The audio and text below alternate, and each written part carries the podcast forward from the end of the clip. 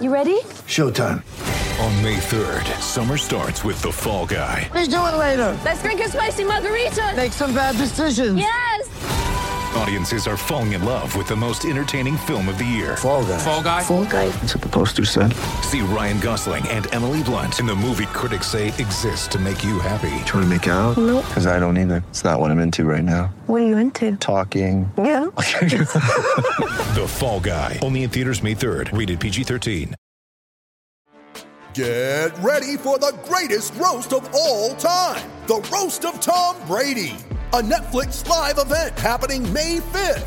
Hosted by Kevin Hart, the seven time world champion gets his cleats held to the fire by famous friends and frenemies on an unforgettable night where everything is fair game. Tune in on May 5th at 5 p.m. Pacific time for the Roast of Tom Brady, live only on Netflix.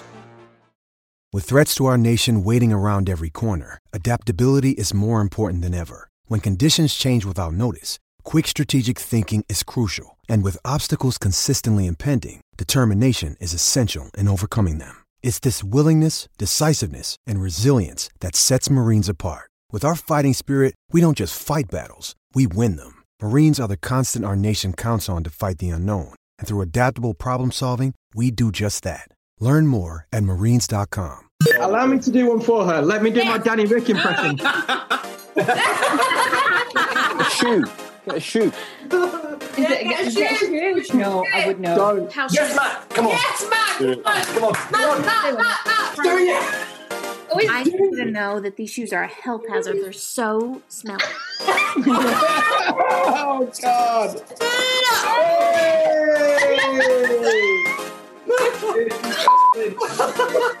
Their fleece line, so much of it's still in the house shoe. it's lights out and away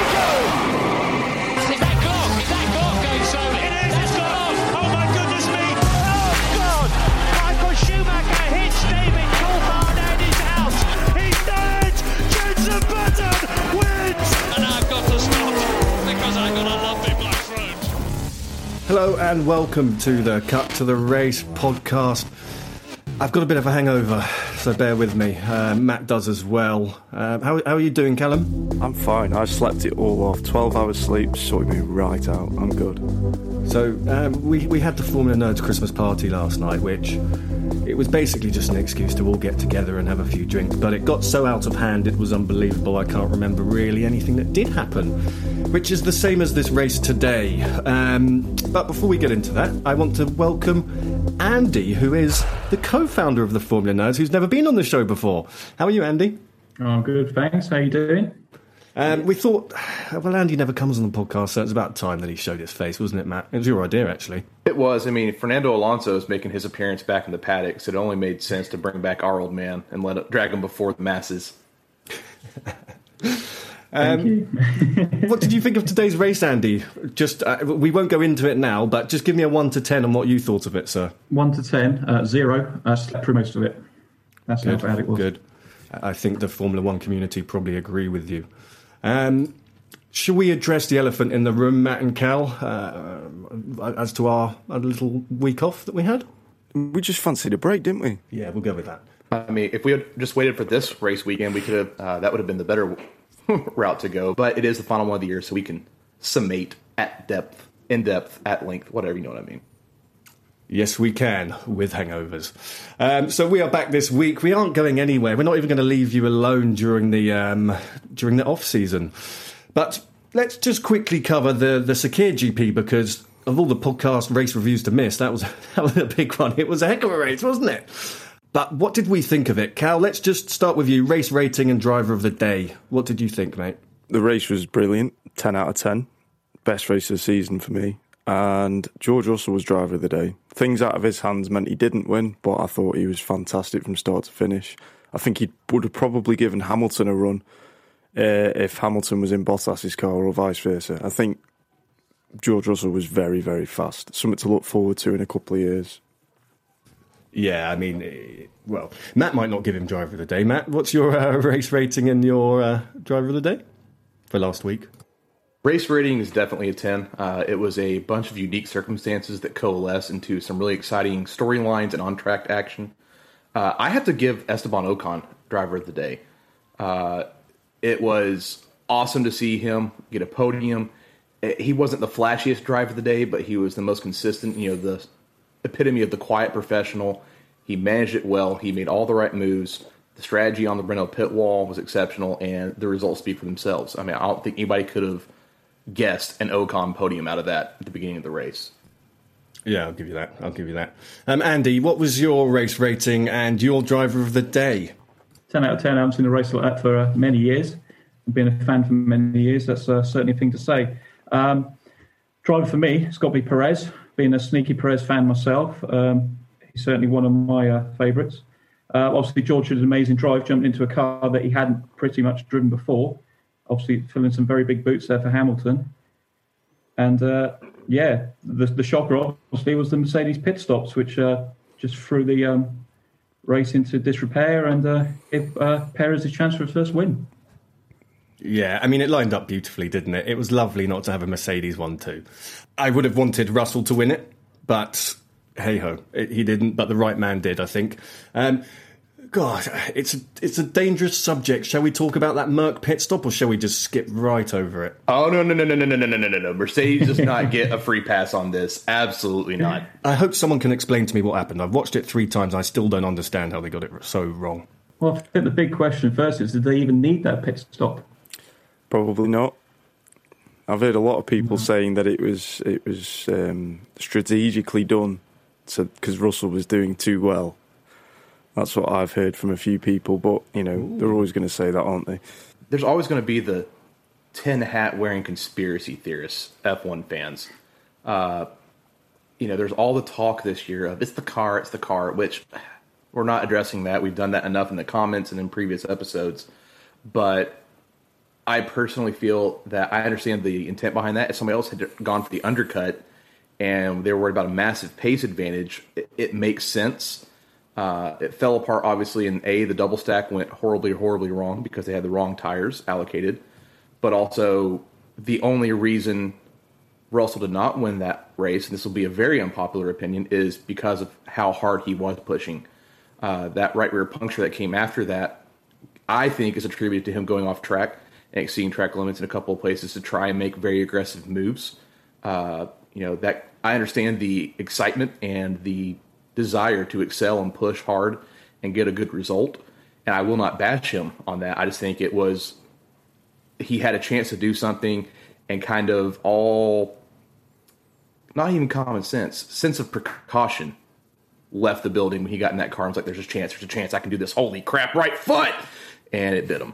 Yeah, Uh, but Matt, is is F1 about precaution? Not at all. Uh, it is about self preservation in times, though. Yeah, okay, I'll give you that. um, yeah, so Mercedes, they had the wrong tyres there. I still don't quite understand how, how that's even possible to have the wrong tyres there. Uh, it was just a it was just a disaster for Mercedes, and their last disaster like this was was it Germany 2019? I'd say a disaster of that scale. Yeah, definitely. There's Does always anybody know what the common thread was between that race and Germany 2019? Was they were being filmed, weren't they? That's right, Netflix. Yeah, So that's it. whoever the uh, writer producer is of Netflix, keep it up. Cover them more. Yeah, every Yeah, race. timing right there. I, I did hear. So, for those that don't quite realise what Matt's referring to, it's Drive to Survive. They were in apparently in the Mercedes garage for that race, like they were in 2019 when it all went wrong in Germany. But I did see. Don't get too excited because I have heard a few things saying that they weren't actually there. Do you want to hear something interesting about the whole Russell Bottas Mercedes little saga? Yes, please. So we did a vote on Facebook, and the vote was: Do you think Russell should get Bottas' seat next season or 2022 when his contract's up? Now we had 115,000 votes on this post. 110,000 of them voted for Russell to get the seat from Bottas. I think that speaks massive volumes as to what they saw in that race. So uh, I'll say no more, but the numbers don't lie. Let me just re- recap on that. 115,000 people voted, and 110 of them said that Russell should take Bottas's seat. Yeah. Oh god, 110,000. thousand. Yeah, sorry. yeah, sorry, 110,000. yeah, just put the K on the end of that. Wowzers. Yeah. And I was one of those votes. I think I I, I, I agree. Matt, absolutely. Uh, I have been trying so hard to be partial, impartial with Bottas. And you've been a Bottas believer, is what you've been all year. Uh, I have, and it just it keeps slapping you on the head, doesn't it? Well, I'm also a Seb fan, so maybe I'm just a slow learner. Um, but it's this weird balancing act in that he is second, but in the same way that Max Verstappen has always benefited from a number two that can push him and can learn and grow with, uh, Hamilton doesn't have that. Bottas is not anywhere near the same echelon as Hamilton. I think almost anybody in the grid would be a better teammate at this point than Valtteri Bottas. Callum? Verstappen only finished nine points behind Bottas in the championship in a oh. car that's not as good. So, mm-hmm. you know, why isn't Bottas closer to Hamilton? Why isn't Bottas further away from his nearest competitor, which is actually Verstappen? Why was Bottas barely ahead of Russell with an extra pit stop, more time off the track for Russell in a car he'd only driven that weekend? He he did not beat George Russell. George no. Russell was a victim of circumstance in that race yeah. last week. George I've Russell had four pit stops. I'm so happy. I have finally converted Matt into uh, a non-Bottas believer. How can I put this?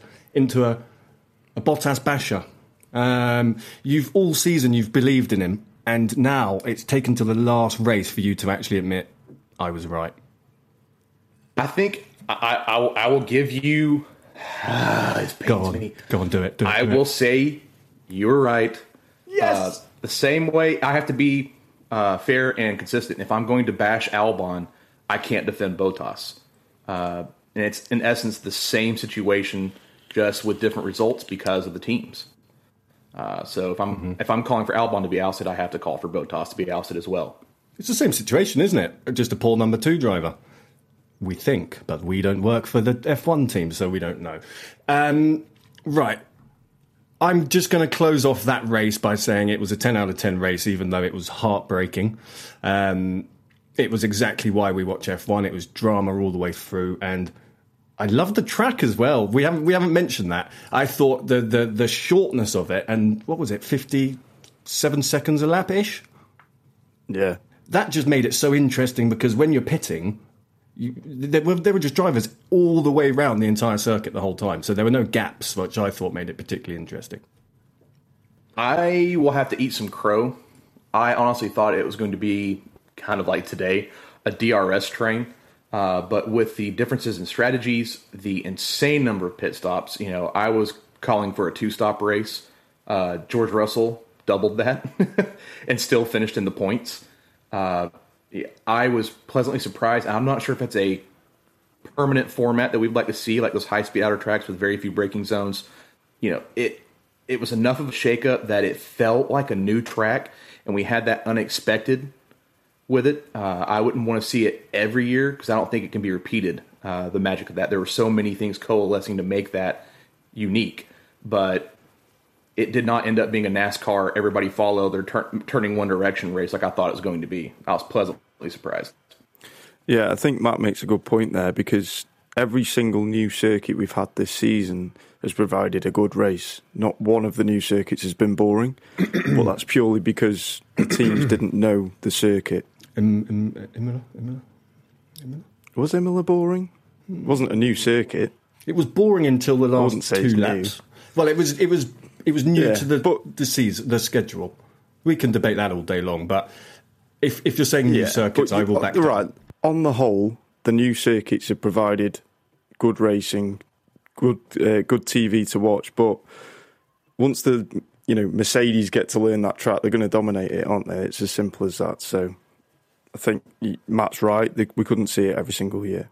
Yeah, yeah, agreed, agreed. Uh, especially not two, two, uh, two in a row at the same place. I don't think that's going to work. Andy, you sent me the funniest screenshot the other day, which was um, uh, uh, it was from I can't remember the date, but it was back in February this year when you were having a little panic attack because we had got to 202 members and you didn't know how we were going to handle it. Do you remember that? Absolutely, I do remember that. Yeah, it was a crazy time starting something up that was so small. It's just uh, now coming into something so massive, it's unbelievable. Um, very exciting times. But yeah, I, I, definitely had a panic attack at just 200. Look at us now at 20, 20 odd thousand people as part of the group. Crazy, unbelievable. It's mad, and and you know, I, you're the guy who just just works behind the scenes and just cracks on with it. And when I was working away at the time, traveling, you were the one there running the group. And um, no, thank you. It's, it's nice to have you on. What was your highlight of this actual F1 season? Would you say? Because you're you're an old school F1 fan, aren't you? Oh yeah, hundred percent. I am. Yeah. Um, highlight, it's got to be that the season even started, to be honest with you. Obviously, with the problems that we've had this year and everything. Um, definitely, it's an achievement that even started. So, uh, we've had a few uh, shocking races, a few uh, different race wins. Obviously, Hamilton taking seven championships is, is amazing.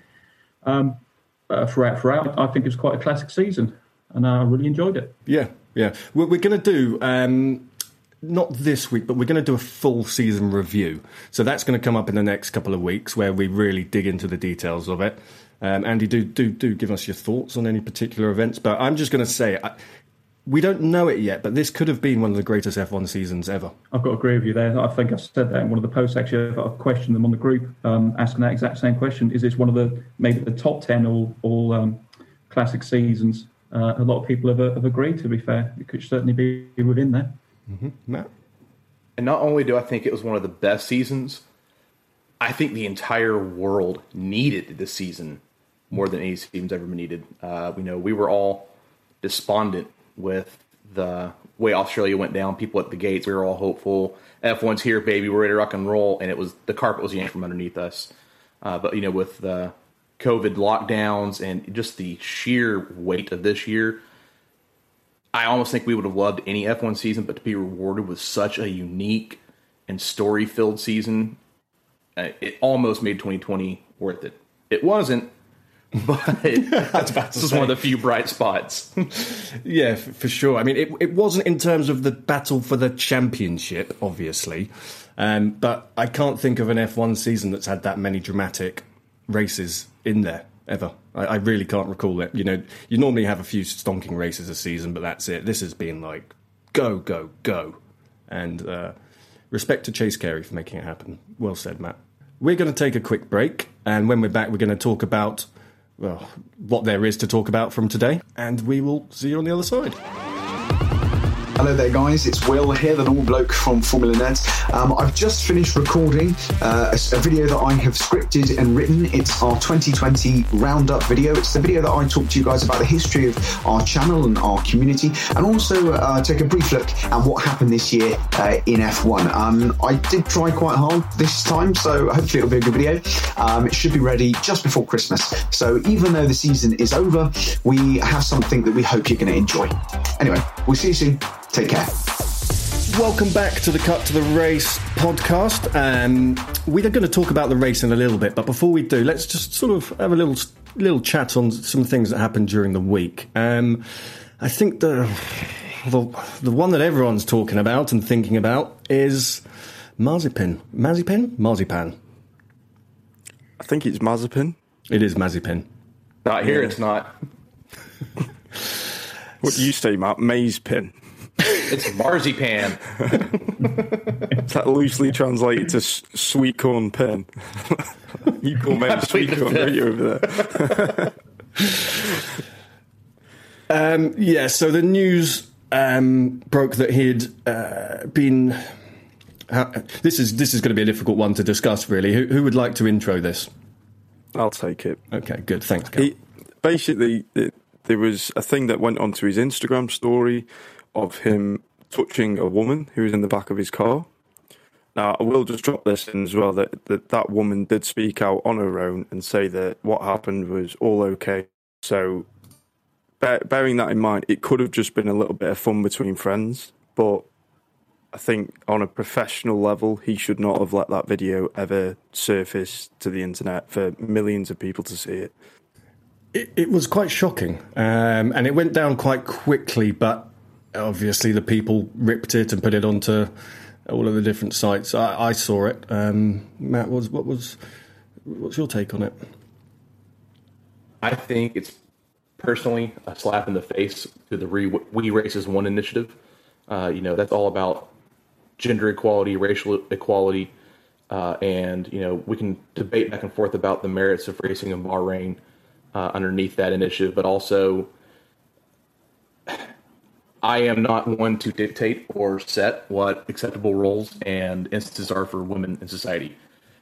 However, to have it propagated like that and to also be a representative of the Haas team is deplorable. Uh, I understand they're friends, that's great, but that's behind closed doors. It doesn't need to be on the front page of the internet for everybody to see and to paint drivers in that in that color, I should say. There are the old stories of and the old heads of well, back in back in the seventies, well, we're not in the seventies anymore. You know, the things that some of those drivers did did not make front page news. There was not video of it, and it wasn't available and digestible for anybody with a computer or cell phone at the time. Well, there wasn't a cell phone at the time. You know what I'm saying? It just it, it's a very very bad look, and I think he has a lot of growing up to do. I don't care what their relationship is. At the end of the day, you have to be respectful, you have to be a professional, and that was the furthest thing from that. Yeah, I mean, he, he's got to think about the people it, it, he directly affects now. All of his sponsors and his endorsements and his team, Haas, and Formula One itself. He's not even got into an F1 car yet and driven it in anger. He's literally just been announced as a Haas driver and he's already let the side down. Now, obviously, we, we very delicately mentioned this on Facebook and put it out to a vote, basically asking should he keep his job based on what he did? And out of the 32,000 people that voted, 29,000 of them said no, he shouldn't keep his job. That says a lot. That shows you how many people didn't agree with what he did and disagreed with the way it was handled.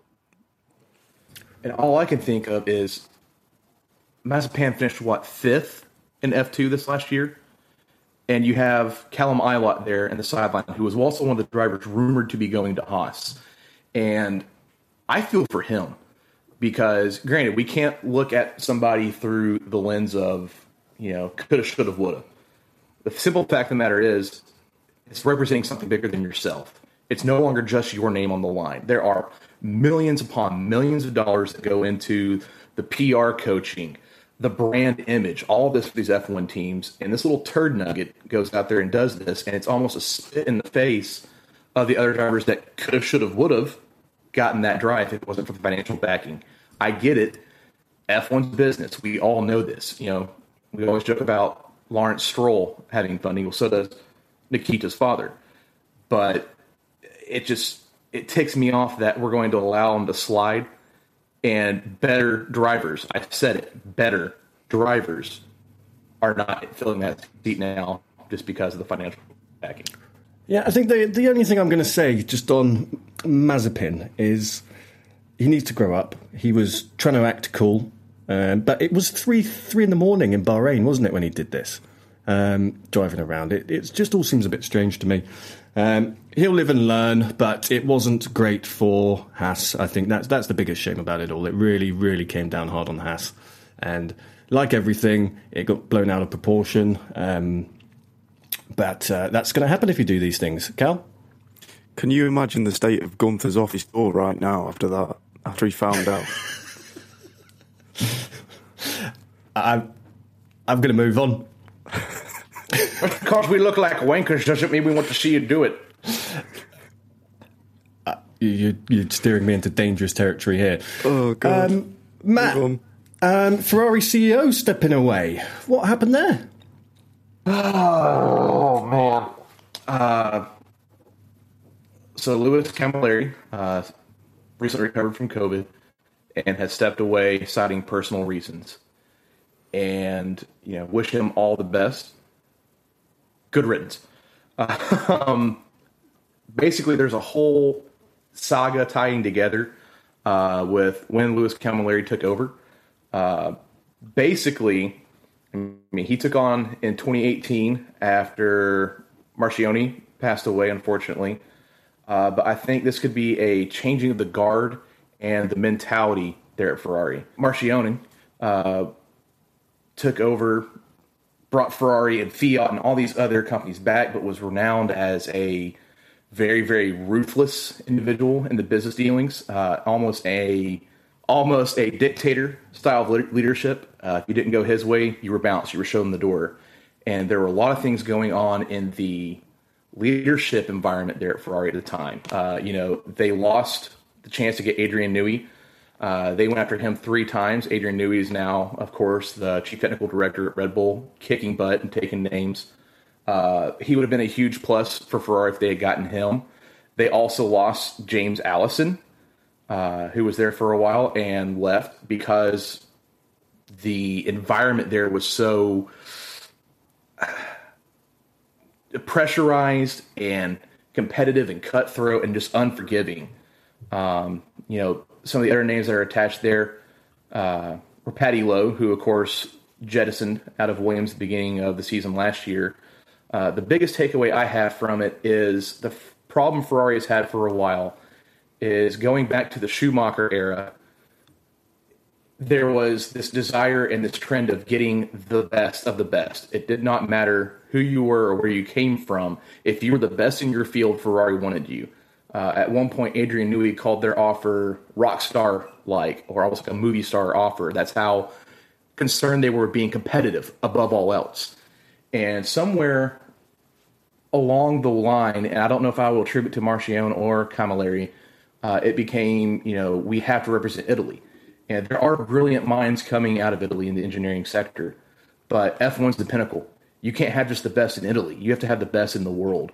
So my hope is to see the changing of the guard and getting back to their roots. Enzo did not care who you were or where you from. If you were the man for the job, he he's on your ass. He's after you. He's paying everything he can. He will accept nothing less than greatness. And I really hope to see Ferrari turn that around. Obviously, you know, people are tired of hearing me talk about Ferrari, uh, you know, but that's where my heart lies. Uh, it's a very, very long, winding road, but it could be a very, very good thing for the Tifosi and Scuderia in the back end. Okay, I've got a couple of questions on, on this. So, Bring it Ferra- Ferrari, they've pretty much got as much money as they want to employ who they want. Am I correct? Essentially, yes. Okay. Um, So, what does this change then mean for for next year? Is this going to make a big big difference, or is this just you know it's just another another thing that they're going to have to adapt to and get used to?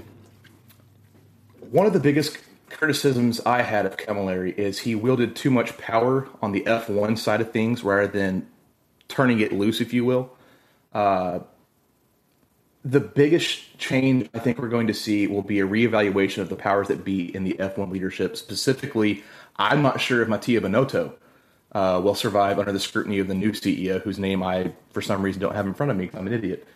Uh, but Camilleri had a much more lackadaisical approach to the expectations and excuse me, the expectations and execution of the team. I think there will be a top to bottom restructuring of everything from the mechanics all the way up to the engineers, the tactical directors, the strategists, all of it. Uh, John Elkann, uh, forgive me if that's the incorrect in pronunciation, is a young guy. Uh, he's only 44 years old, and he is basically he's an American Italian. And not to say that the American is what gives him the advantage. I don't want anybody to misconstrue me that way, but that is the first departure from the Italian only heritage they've had for a while. And with that younger head in charge, there will be an influx of new ideas, new principles, new philosophies, and you know, sort of the good old boy uh, nepotism system. I think will start to go away. That's what I hope. Uh, and just keep your eyes on the structural integrity of all the older minds that are past their prime, or the guys just there because of Italian heritage in the team. Uh, it's going to be a recruiting drive like we have not seen in a very, very long time in Ferrari, hopefully.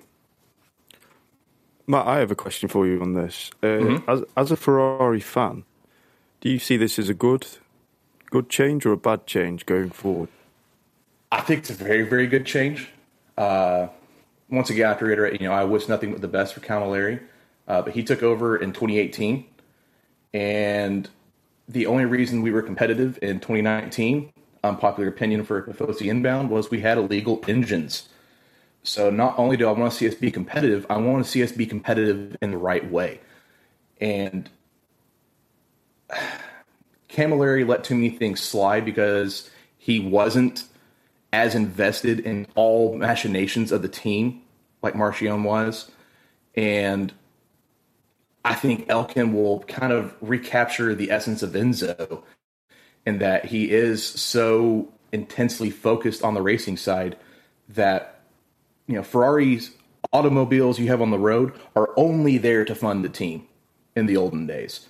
And I hope to see you know that that heart, that spirit be reinstated at Ferrari and keep the emphasis on where it should be. Andy, I'm interested to get your opinion on this as a, a, a very well versed uh, F1 fan. What, what, what, do you take on this? Difficult one, really. Um, Ferrari have always been one for changing their personnel constantly. I know he's obviously dropped out due to personal reasons, but whether it's going to make any changes or anything like that, nobody really knows. You know, one of the uh, most critical voices in the Ferrari camp was Luca de Montezemolo, uh, who was let go a couple years ago, and he was one of the few outvoiced critics about how Ferrari handled Sebastian Vettel's lack of delivering on their demands. They expected, like, you know, the old mentality of you can't blame the car, you can't blame the car. Well, we've seen this year that if you're not using an illegal engine, that platform is not even a midfield contender. They're sixth in the constructors, which is unacceptable. Uh, you know, the people who managed Ferrari in 2014 didn't have any experience in Formula One and they didn't have the competence in Formula One. The the road going people, road car going people expected you to just come in, change a few design criteria, and win Formula One just like that. It is not that simple. It has to be a system and a top to bottom implementation to let everything go. And I I want to see men like Di Montezemolo come back into the fold. And I, that's why I'm excited about this change. Even though it's scary, I'm hoping it'll be a righting of the ship. Okay. Um, Matt, it's not the only change that's happened this week. It's uh, McLaren have changed a few things and they've sold a bit of their team, haven't they? Yes, they have.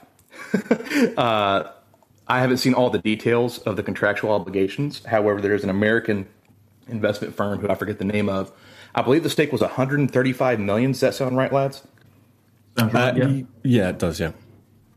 Uh, it could not have come at a better time for McLaren. Uh, without giving anything away, uh, where they finished in the midfield battle this year was huge, uh, with the amount difference in the prize money that would be coming their way, but also having a fresh influx to spend at their discretion. Uh, you know, they're not far off the mark, and I'm not sure how directly you can relate 135 million to on-track performance. That's why I'm not a budget analyst or a designer for F1. However, every dollar counts. And I think it would be a good thing just to have a little bit more breathing room for the McLaren brand and Zak Brown to implement the system the way he wants because the formula is there. They just have to refine it. Cool. Well, we don't think this is going to be a change like the Williams takeover, is it? This is just business. It's just investment. There's nothing to get overexcited about. Am I right? Yes, it's not rich energy part two for McLaren. Got it. I think it's it's you know investment to get McLaren on onto that top step.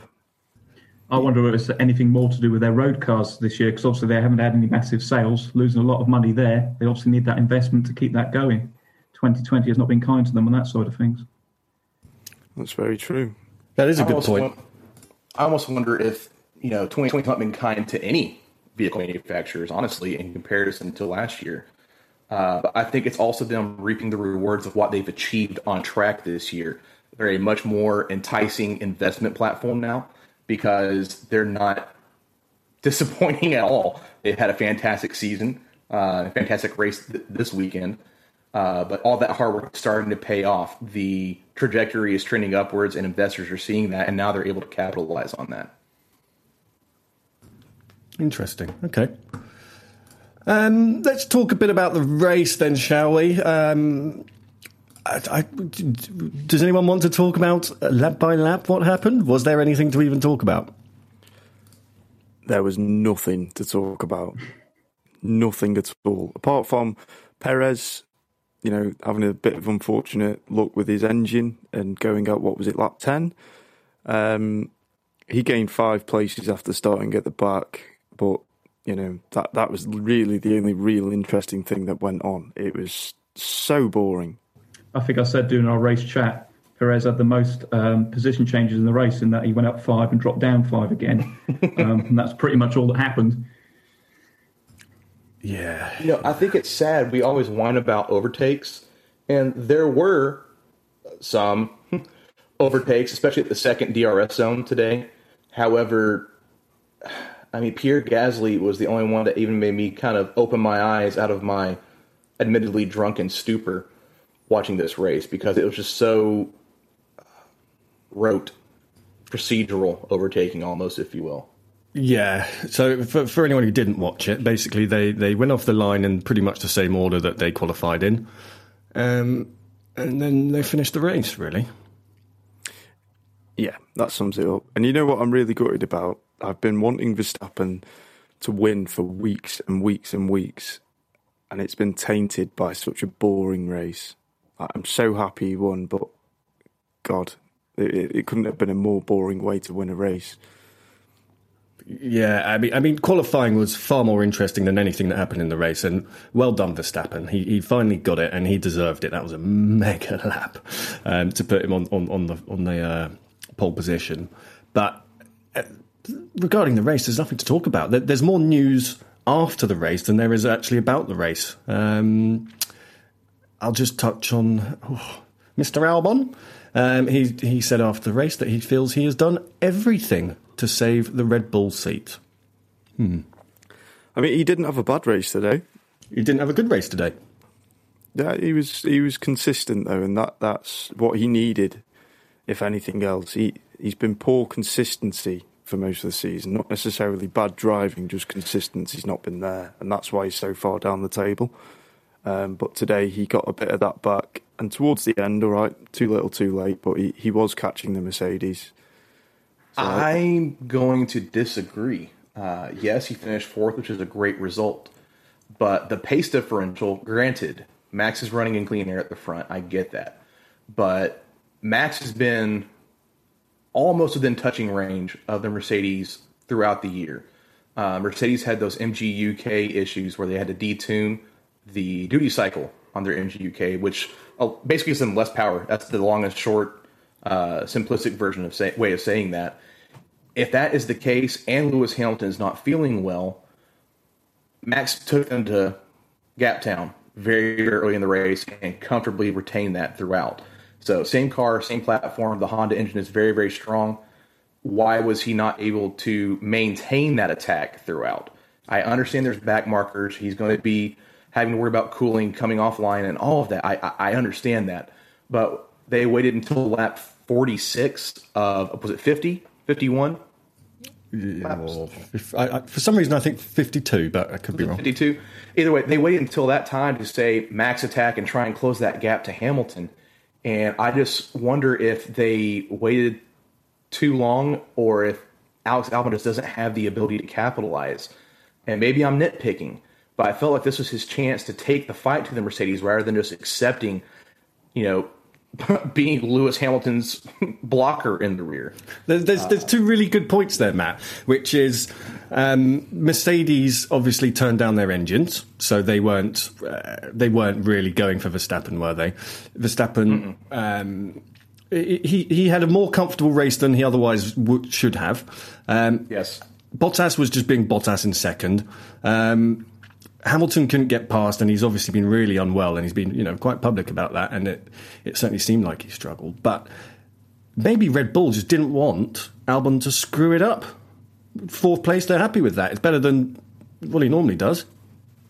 It is, but in the same breath, you know, Max Verstappen, lap 40s, uh, excuse me, 46, 47 is talking about, well, we can turn the engine down if you want. Like, it, it was that pedestrian a race there was no concern from Max at all. I mean, it doesn't take away from the fact that he has, you know, a triple crown with fastest in some of the practices, fastest qualifying, pole, and won the race. Like I, I, I don't want to take away from him, but it was almost as if it was just accepted that Mercedes went, eh, we've already got the title for the drivers and constructors.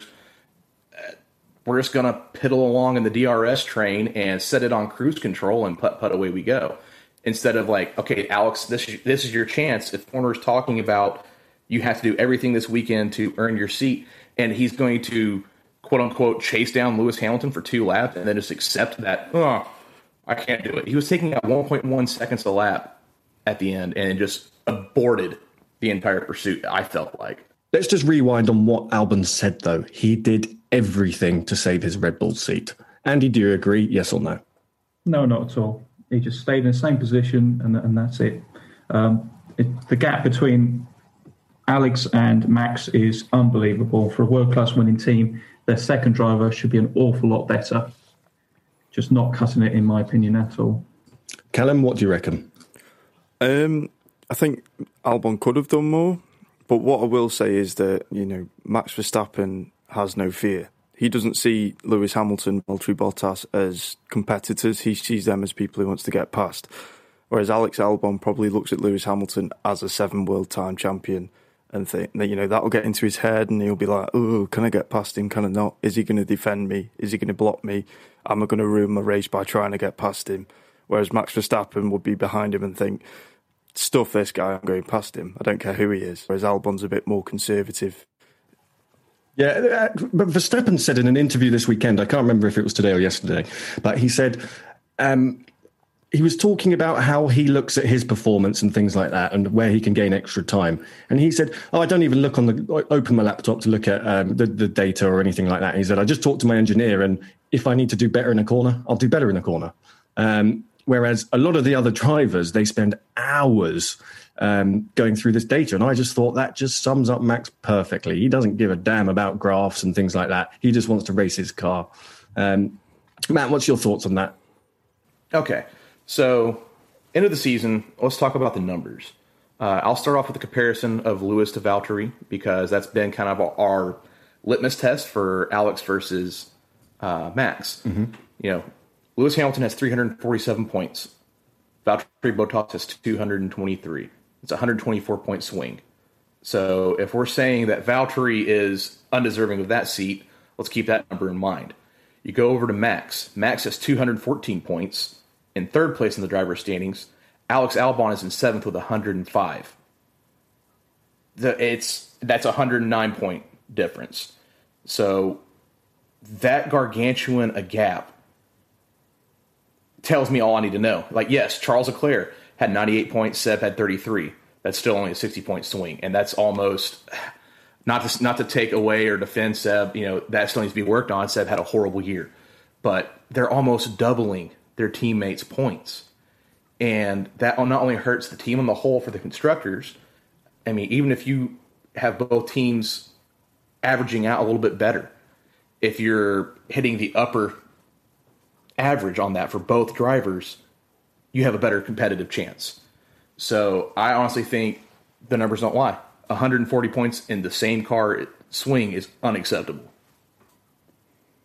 Cal, if, would you like me to introduce you? Introduce me? You were sitting there with your hand up, but you weren't saying. Sorry, I, I, didn't realise you'd stop. You'd stop talking.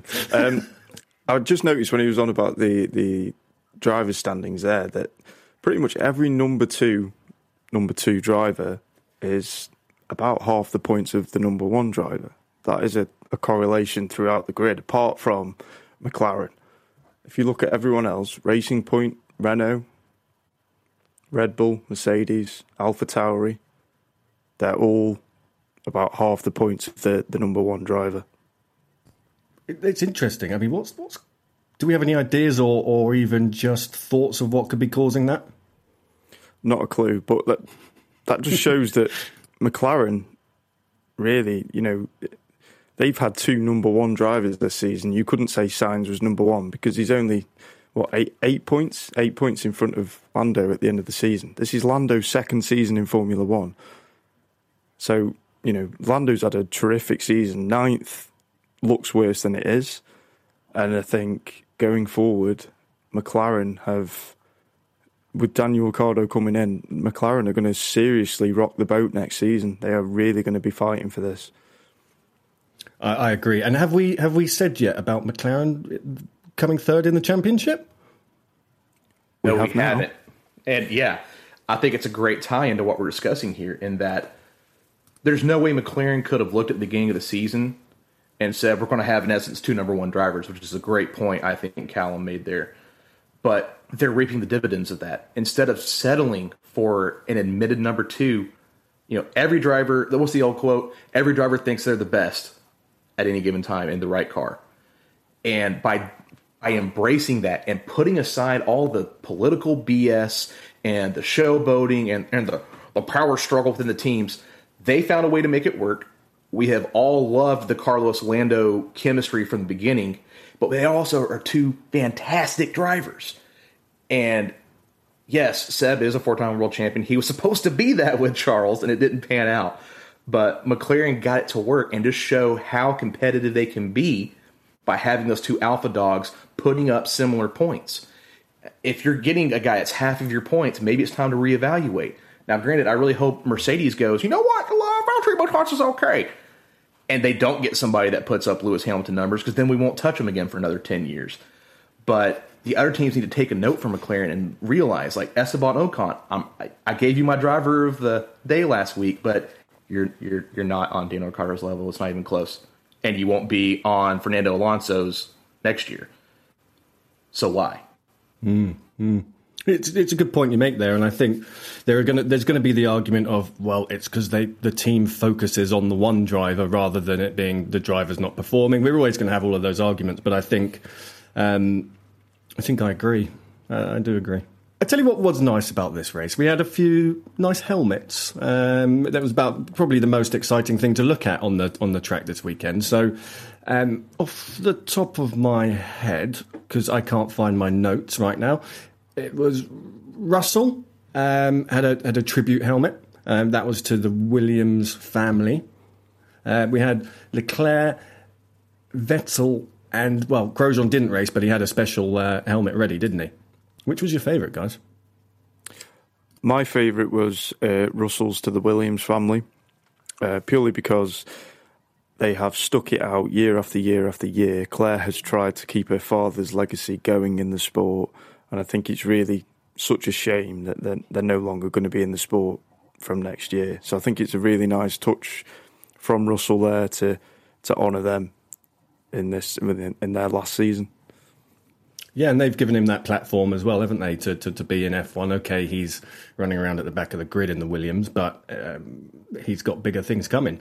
Uh, I really like that, and I also thought it was the coolest design. Um, the most amateur design's got to go to Grosjean's, but it, it was it was a shame he didn't get to use it, wasn't it? It was it was a nice touch, I thought. And I really hope he makes good on his statement.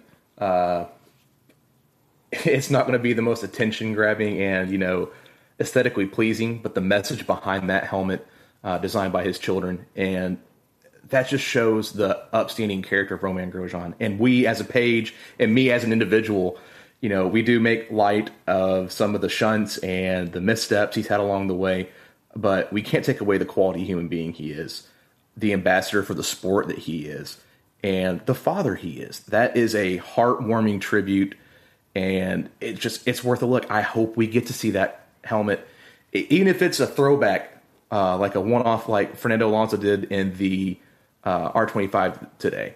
I hope we get to see that go around a track one day because he's he's earned that. He's and it's it does the sport and the heart good.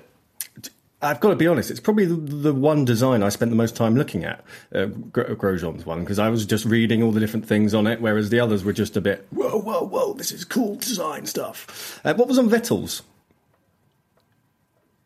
Oh, it was that chrome, the chrome base with the rainbow prancing horse, wasn't it? It was proper out there.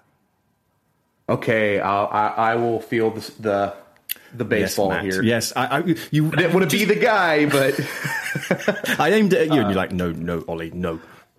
I did, I could just feel all of the podcast listeners going, "Oh my god, here he comes again." Uh, he had a very very touching message at the top of his helmet, uh, "Grazie Regala," and within the linear design of the letters, you know, he mentions the Tifosi. He talks about the team at Maranello, and it's it's a very little subtle nod of thank you for the time I've had with the team here. Uh, it was touching. It was my second favorite design that was on track today. So I'm sure you're gonna toss me the other one, hopefully, so I can just gush. But it was a classy move by Seb, despite all the criticisms, despite the overall feeling I think he's had this year in the garage, uh, to still be the class statesman that he is, to say thank you and pay homage like that. And did did you want to just touch on um, Leclerc's helmet, Matt? yeah. Uh, I have often joked about I don't understand people getting replica helmets, even though I have my my boy Seb's SF90 back there. I've never wanted to have a model of a helmet until today. Uh, Charles Leclerc had one of the most genius designs I've ever seen. He had uh, Danke Seb on the helmet, and within the numbers on his helmet, he had photos of him and Seb together, which just reaffirms to me I love Charles Leclerc. I love Seb. I love seeing that that team that team there. The rest of the goings on in the garage, I don't care about. Those two have respect for each other. That was classy of Charles, and it was a very very touching uh, tribute. I felt. And I will not go in more in depth because I may shed a tear, and I have to be a man. Get a little. Charles, Charles, is, is replacing Grosjean as the nice man now, isn't he? Uh, as just the nice bloke. I think. But it's incredible that they had such a nice relationship given the amount of times that they've crashed into each other. And I, I, just what sprung to mind was Brazil when. I still blame Seb for that because I blame him for most things. But um, when he drove straight into Leclerc and took them both out. But yet they're still friends. You don't see that often, do you? At the end of the day, I think Charles recognizes, even though he was outperforming Seb by leaps and bounds this year, there is still wealth of knowledge within that man's head. Uh, they were a team above all else. They didn't have the bromance. They didn't have the cutesy dance videos that Daniel Ricciardo and his trainer have. They weren't as in your face with it, but there was a stoic respect between those two, and they got along great despite the pressure cooker that is being a Ferrari driver. Yeah, basically they didn't have Red Bull PR team making them drive around with trailers behind them and, and having fun because Ferrari just don't do that type of thing. They actually just got on um, and respected each other. That's that's a nice little story, isn't it? Um, okay, there, there, were some other ones, but I can't even be bothered to talk about them. I think Hamilton had a, a different colour on his helmet. Um, I know Lando did something. Perez, not that we saw it for long. We got a really good look at it walking back to the garage. Oh, I was, I was probably asleep by that point. uh, Checo had a massive gracias on the back of his helmet, which I think is a thank you to everybody that has voiced their opinions, including us, that he should have that seat next year. I think it's also a thank you to maybe not the Strolls, but the Racing Point team uh, for supporting him and giving him their all throughout the season. Uh, we hate to see him go. The, the entire F1 world weeps. Sorry, he's not going, why. Matt. Sorry, Matt, he's not going. I'm not having it. let's let's start a petition. We'll oust Stroll, and we'll find a way. Like maybe we should start a donation from the nerds to where we can buy Racing Point and do what we want with it. Yeah, I mean, as we stand at 10 past six on Sunday, uh, the latest that we have was from Ted's notebook, which said he believes that it is now signed, sealed, delivered, apart from the press statement, that Perez will take the number two seat at Red Bull and um, Albon will go into the reserve seat. Um, I, I, I kind of t- trust Ted. I like Ted. I think he normally talks quite quite a bit of sense, and if he's probably got a better idea than I do. I can see it being the other way. I think that Perez would probably be the reserve and Albon in the seat. Ooh. If they ever want to keep Albon in the future, if he ever does come good, they want him to develop, they're going to have to give him the racing time.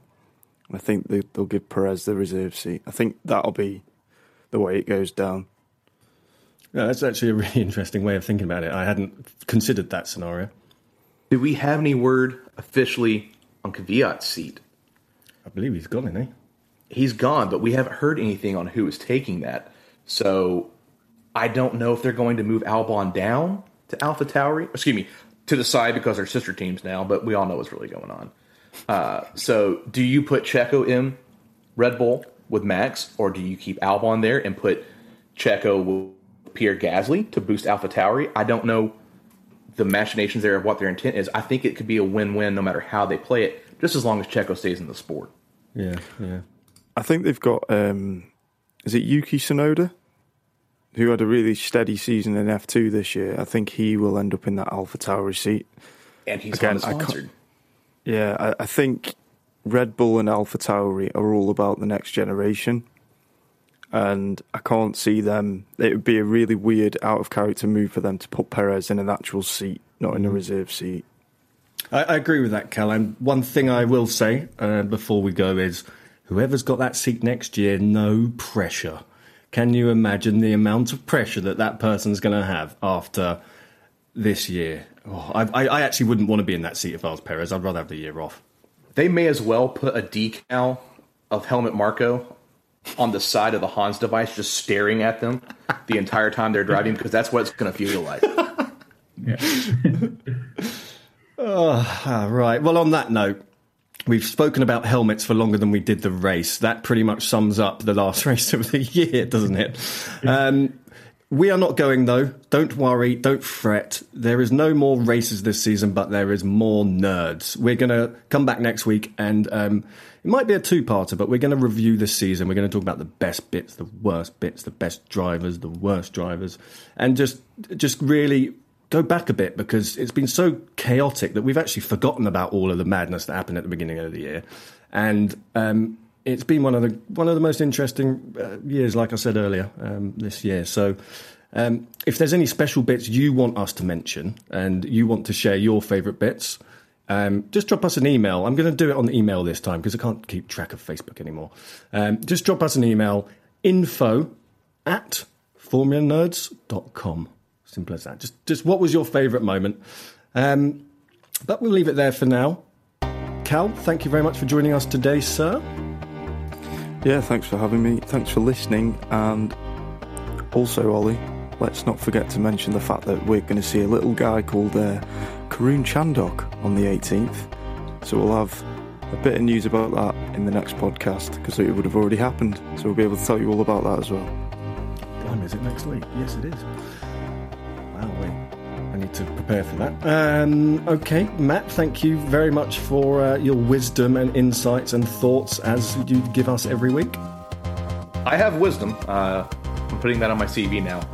Uh, just want to thank all the listeners for the feedback. Uh, remember to check us out on all of our socials. Wherever you can think of, just look for Formula Nerds. We'll be there. And I cannot wait to see what we have coming up in the off season. And Andy, our co founder of the Nerds, we started this when there was no racing. Um, we're going to get through this period of no racing again. Thank you for joining us today and uh, thanks for coming on the show. Thank you very much. I'd obviously just like to say a big thank you to all our members. Uh, we'd be nothing without you. And uh, yeah, thanks a lot. Awesome. Well, go and buy some merch and stuff because we need to pay for podcasts and things like that. But uh, just do it if you want to. Peace out. Thank you. Sports Social Podcast Network.